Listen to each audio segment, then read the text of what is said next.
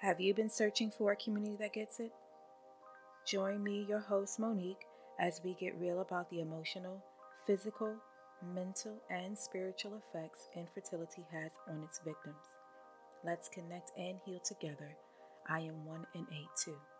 Hi, thank you so much for having me on today. I'm really excited to be here.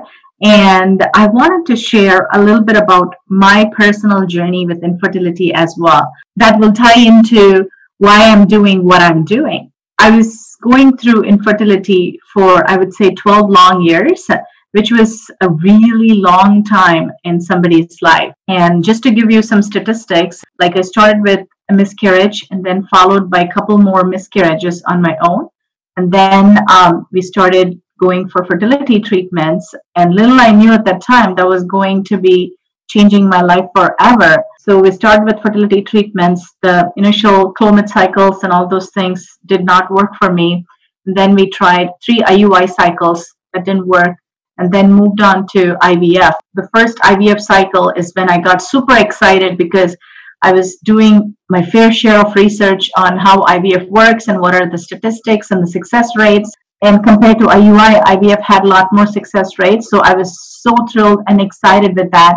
Um, so we tried, and I was I was an awesome student, if you can call that right. Like, so going through this IVF journey, everything that I've, I've been asked to do, I did it, and I, I did more than what I can uh, with regards to taking medications, going for my you know work, uh, like uh, treatment works, everything, right? So I did my bed rest, everything that was asked of me, I did it. But then um, the day I was um, getting my blood work done just to say whether it's positive or negative.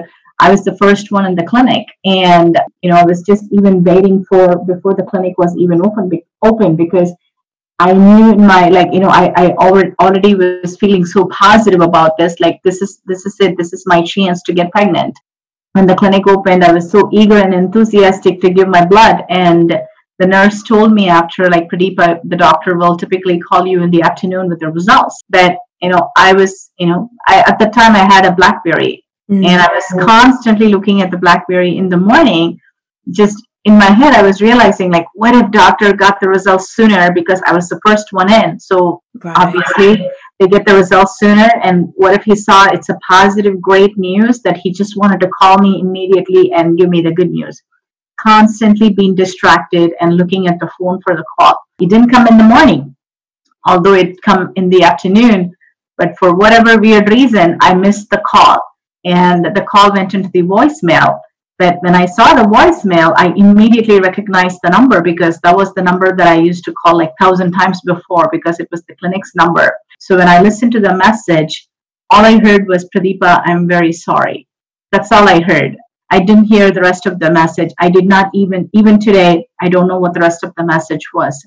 I saw my phone dropping on the floor. I started crying like crazy. It was, it, I was at work actually that time. As soon as I realized I was crying at a work setting, I just picked up my phone, ran to my desk, and picked up my bag and just ran outside. And that was so, so heartbroken, uh, breaking for me because this was a, I expected something so much out of this process. And when it didn't happen, it felt like I was climbing the stairs of the 30th floor building only to fall down face flat from the window and broken into pieces. And that's how it, it felt. And that was really hard for me. I was grieving for a few days after that failure. And then somehow I had to, you know, pick my pieces again, stick it back together, and go back to doctor for the another consult we wanted to know why what happened and why it didn't work and are there any options? Because the so-called golden standard for fertility treatment didn't work for me. So one turned into so we tried the we, the doctor changed some protocols. So one turned into two to three to four. We, we did eight cycles of IVS, IVF, back to back to back failures. And like I said, every time it felt like climbing the stairs of the 30th floor building, only to fall down face flat and broken and even broken and even broken. Mm-hmm. And it was testing me fully, right? Like I, w- I was tested as a person. It affected me physically, mentally, emotionally, and spiritually. I was so stuck in this process. That days were moving, calendar days were moving, months were moving, years were moving. But I personally felt stuck in my life. It felt like, you know, I was trying to walk a path with on a foggy road where no matter how hard I try, I just could not see what's in front of me. And where am I going with this journey? That's how it felt for those long time, Monique. Yeah, I, I can definitely agree and attest to that uh, with my own personal journey. And my journey was not near as long as you and your husband's. Mm-hmm. But, um, you know, no matter what, and no matter what each of our diagnoses are, you know, it feels exactly the way that you said. And it doesn't get any easier. You get yeah. it's almost like you get used to going through it, but it, you know the emotions are still the same, and the heartache and the grief and the and the um, the negative talk that we yeah. do sometimes to ourselves, you know. Absolutely. There's all sorts of emotions that I did not want to acknowledge and I tried to ignore them at that time, right? Two big ones that I typically talk about are shame and jealousy. I was so ashamed of the fact that this is not happening for me and I have a flaw in me that I'm not able to reproduce like everybody else in the world.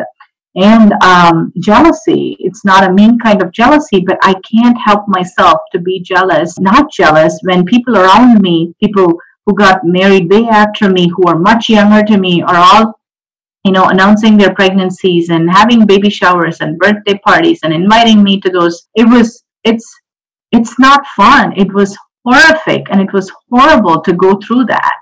Yeah, and you know what? Society doesn't help with that because they paint this picture, you know, all over TV, the internet, social media, and everything that the key to a perfect life is marriage and then children and then you know expanding that family if you can you know. And it just i feel like after so many years it becomes embedded in our subconscious minds. And then when we get those diagnoses and we have so much difficulty having children you know it just shatters everything. And Exactly. And that's where the jealousy comes in because you like, you know, you look at somebody, you know, you look at a mom or you look at a friend or a family member, you're like, well, why is it so easy for them? Why yeah. have I been chosen this burden to carry, you know? Exactly, so. exactly. Completely resonate with what you're saying. Like I used to walk around with this why me board on the, on top of my head, like why me or why not me, right? I couldn't, like you said, I couldn't even talk to my own mother because my mom, in my mind, like, mom, mom, you have me and my brother yeah. You don't know what it is like to go through infertility yeah. right? So i could not even talk to my own mother and i was very hesitant to talk to anybody else. I kind of really kept it hush hush the only time that we exposed our pregnancy was with my first pregnancy when, where i ended up miscarrying in 11 11 and a half weeks. Mm. but after that it was so devastating for me i never wanted to and after my first pregnancy loss all i heard was people are trying to cheer me up and sympathize me and tell me facts that are not correct. Because they say like oh you know you just lost a baby. That means you know i've seen so many people getting immediately pregnant after they miscarry. You know what? That was not the case for me. Right? Even my obgyn um, told me like pradeepa just relax. Take mm-hmm. a vacation. And have a glass of wine. That was my ob at that time. You know what? I don't drink I don't drink a glass of wine, and I took a vacation and none of this happened. Nothing happened. Yeah. Right? So people just are so generous in giving all these advices, not truly understanding what's going on for that person. Right? Yeah. So I avoided at any and all costs talking about my personal life to anybody. Nobody knew, even my closest of friends knew that I was going through fertility challenges. They know that I don't have a child, but they don't ask. They didn't. They were never asked. Nor I give an opportunity for people to ask.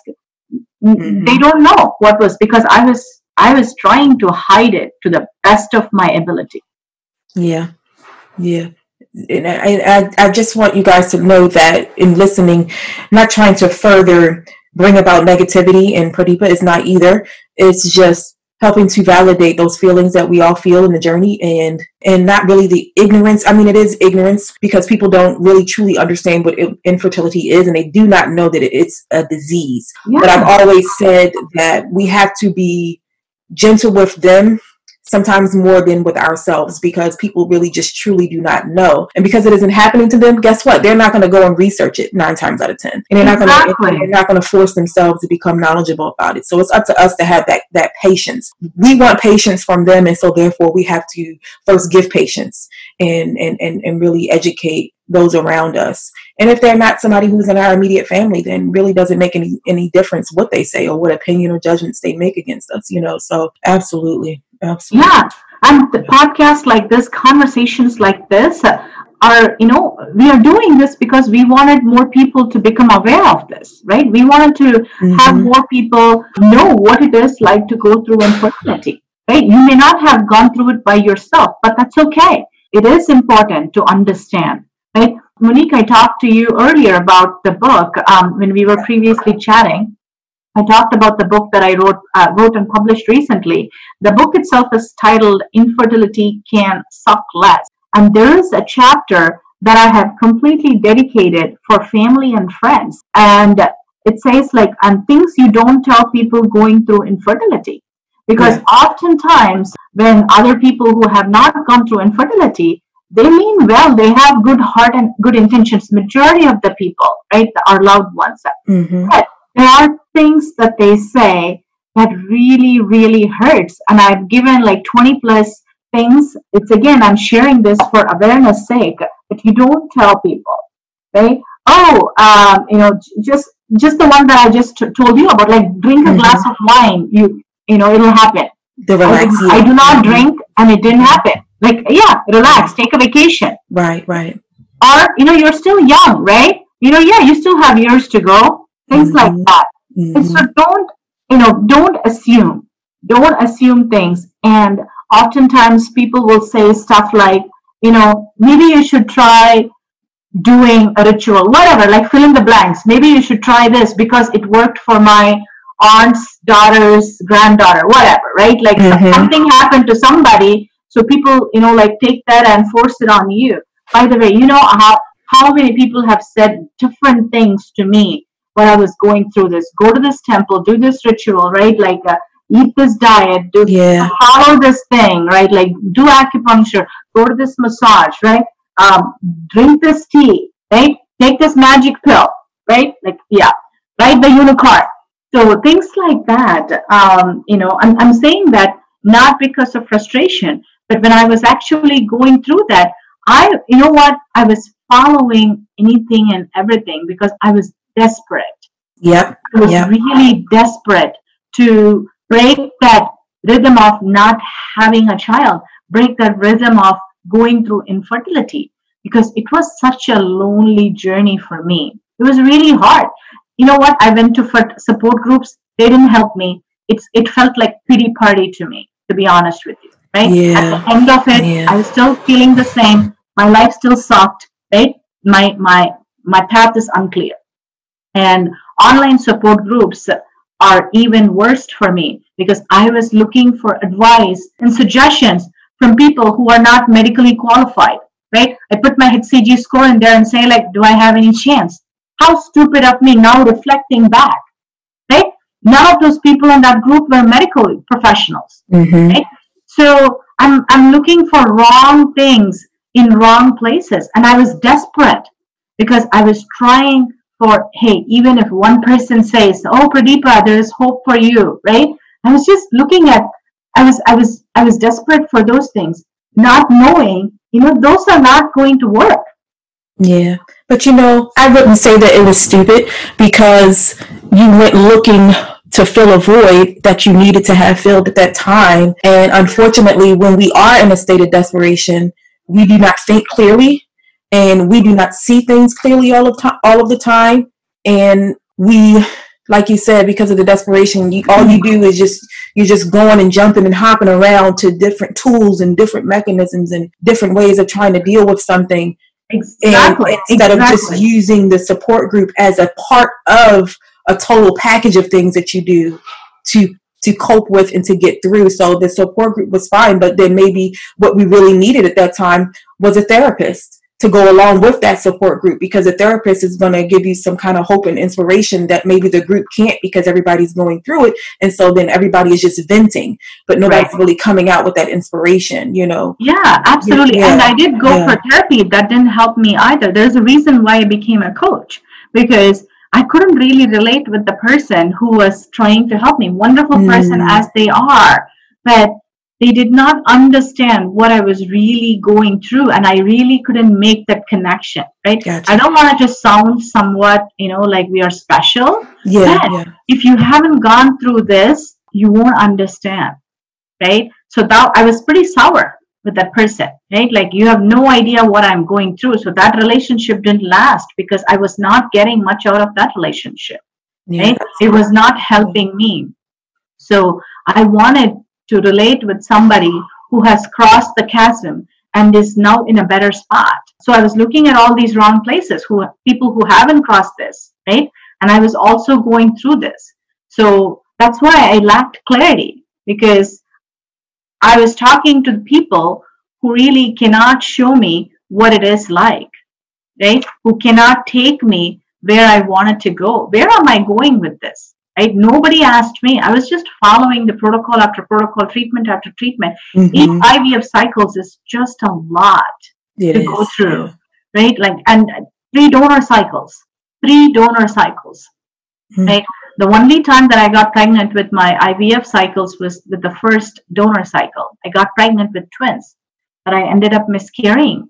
A devastating loss. Right. That right. was so devastating. That was the only time that I got ever got pregnant in my fertility treatment, but ended up losing it so quickly. Going through this by myself and not having a safe space to be me, myself and explore some of these feelings that I was having. I did not know that I needed that. But you know what? I pretended that I did not need it, and my life sucked. It really, really sucked. Yeah. I was just putting myself in a shell. I didn't want to talk to anybody. I was just binge watching Netflix even before binge watching was even a term.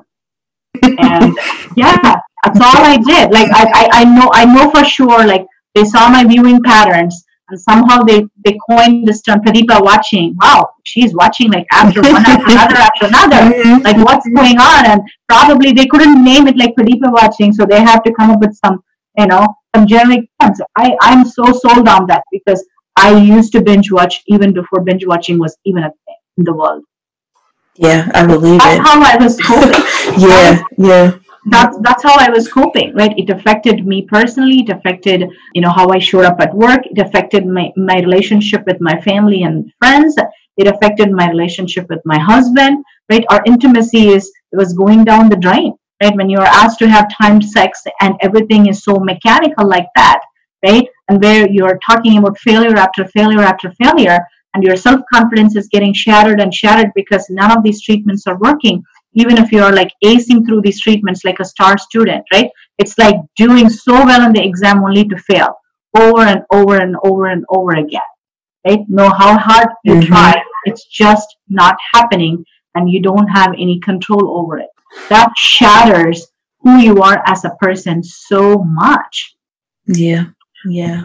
And so to transition into talking more about fertility coaching and that niche of coaching services I find so fascinating and amazing because most of the coaches that I see are usually people like yourself or myself who have gone through the journey. And so that's the, I guess, advantage they would have over a licensed therapist who maybe has never dealt with that type of trauma personally.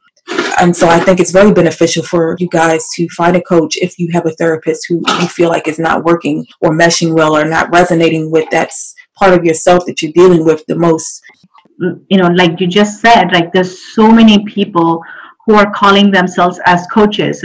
But what i offer is i offer life coaching for people who are going through infertility struggles right? That's a big differentiating factor here. And i'm talking about this is pure professional coaching. Coach I, I kind of differentiate. People often ask me like what's the difference between a therapist and a and a coach? Because you just talked about it right? So to me, both are very valid and very useful professions, but they address different things. Therapy is about talking why you know the things are there in the past, why it happened the way it happened, and you know the outcome of therapy is often healing like they're going after healing but coaching is all about acknowledging and honoring the past and the present and actually taking the person from where they are to move forward towards wherever they wanted to go because what I was lacking in my journey, like I said, I was completely stuck and I, I wanted to move forward because path of like just going through these mm-hmm. treatments over and over again, even though the days were moving, I was not moving personally. I wanted to know where am I going with this? Nobody asked me a powerful question like, what do you, what are where are you going with this? What do you want in life? Right? Nobody asked me that question. Yeah. Why do you want the child so badly? Right? And those are the questions that I ask my clients because, like you said, our society and system, our society, and has a, has this very systematic way of thinking. Like you know, like people born, um, especially you know, like you know, after a while you get you become bigger, you get married, you have child, and you have a family, and then you die. Right? Like it's kind of like this is how the society should operate.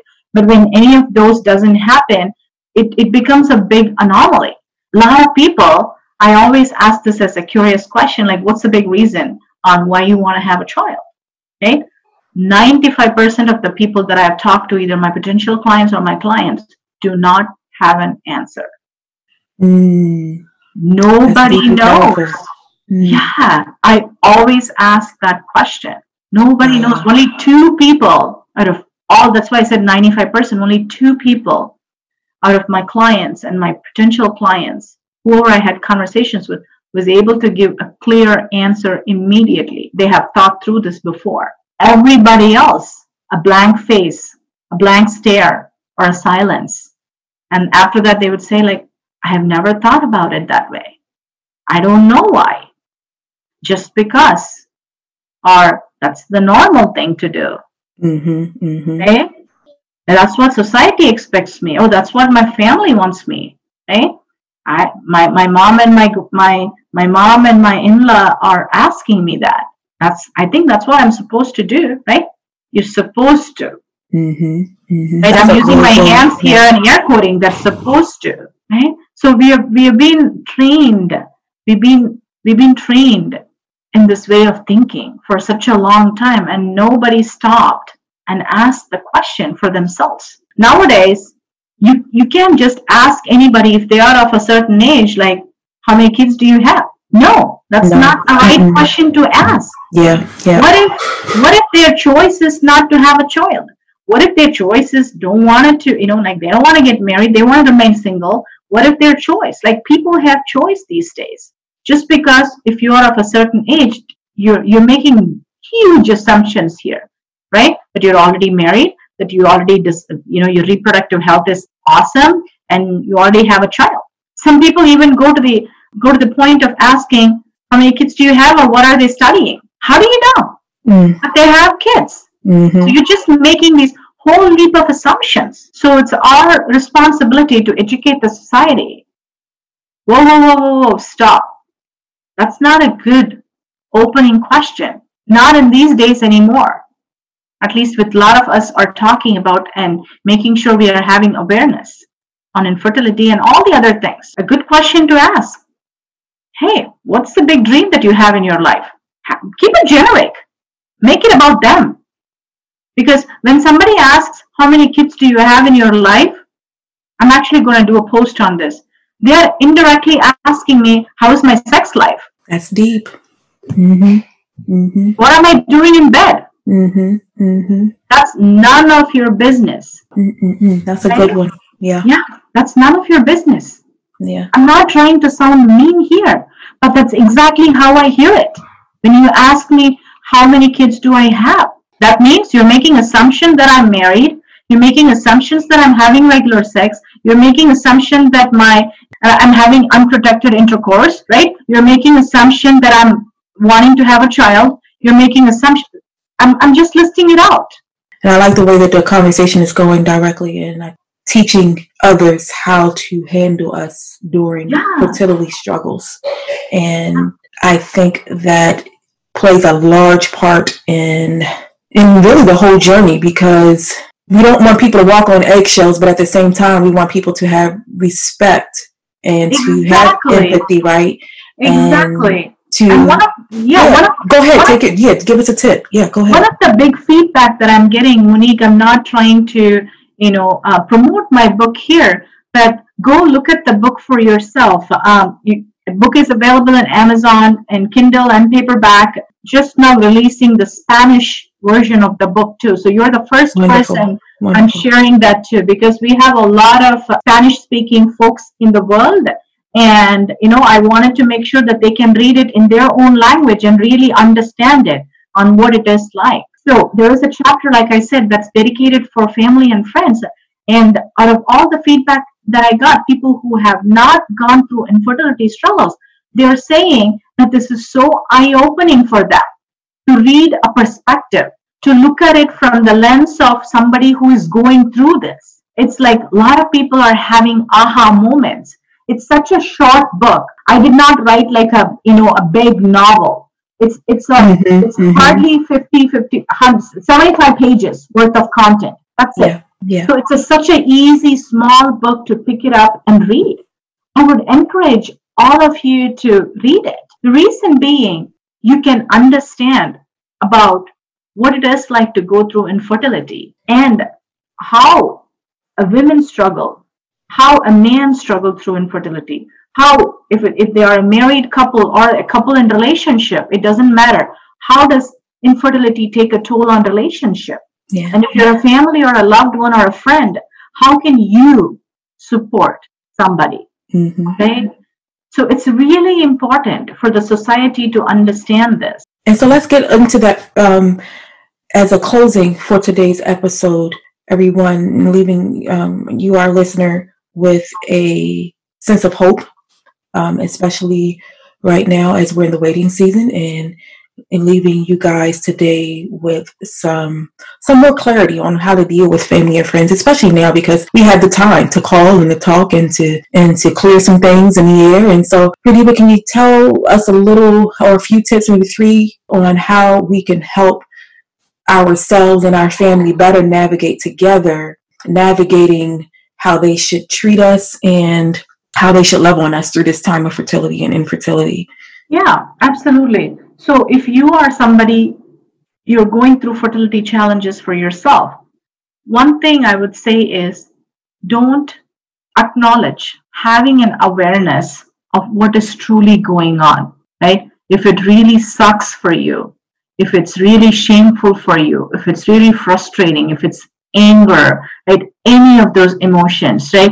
Oftentimes we are taught not to even think about those emotions because again, society box emotions as these are good ones to express, these are not good ones to express. But what we are going through is what we are going through. I don't differentiate emotions as good and bad ones. I, I only say emotions are emotions. So first thing is have an awareness of what is going on. The only way that you can have that awareness is to slow down and reflect yourself, like reflect for yourself.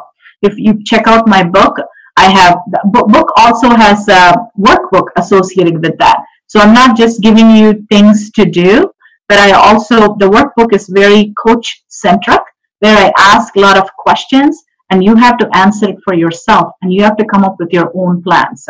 So that way you will really understand what is going on for you because it's not the same for two people right? Absolutely. Even between a couple, right? Uh, the way that your the wife goes through something is very different than her partner. It's very, very different. Understand.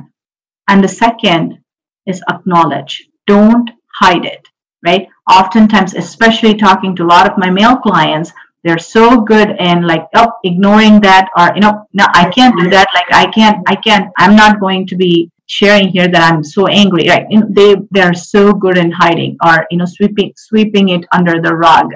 So don't do that. Number two is really acknowledge what's truly going on for you. And number three, this is an affirmation. Just you know, if you're hearing this, just say it for yourself.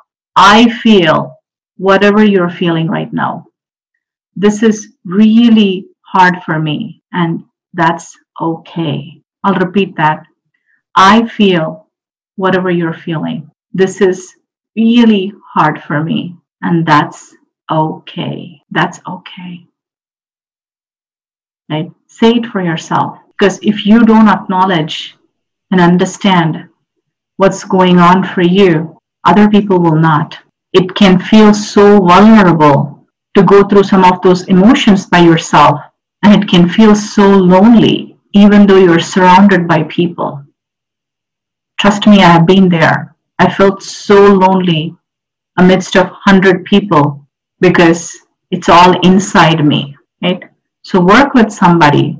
You don't have to struggle through those silence, right? You don't, your journey doesn't have to suck. Work with somebody, professional like myself, so that it can suck less.